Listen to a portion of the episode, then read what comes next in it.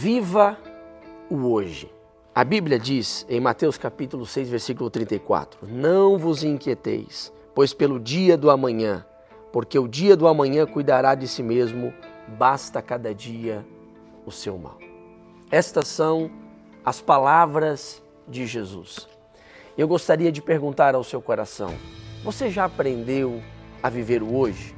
Você já aprendeu o valor deste dia que você está vivendo agora? Nós temos pessoas que não conseguem viver o hoje.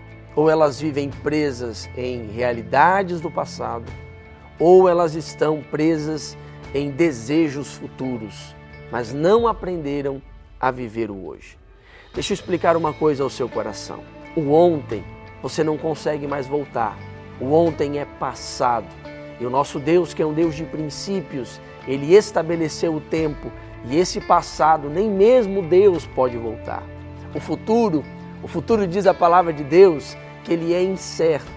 Tiago chega a dizer que nós devemos sim fazer planos, mas devemos declarar se o Senhor quiser, porque o futuro é incerto. A única coisa que nós temos é o presente. Você precisa aprender a viver o hoje, viver um dia de cada vez. O dia pode estar difícil, mas é um dia que Deus criou. O dia pode estar complicado, mas é mais um dia que o Senhor fez. A palavra de Deus vem hoje para lembrar ao seu coração: viva o hoje.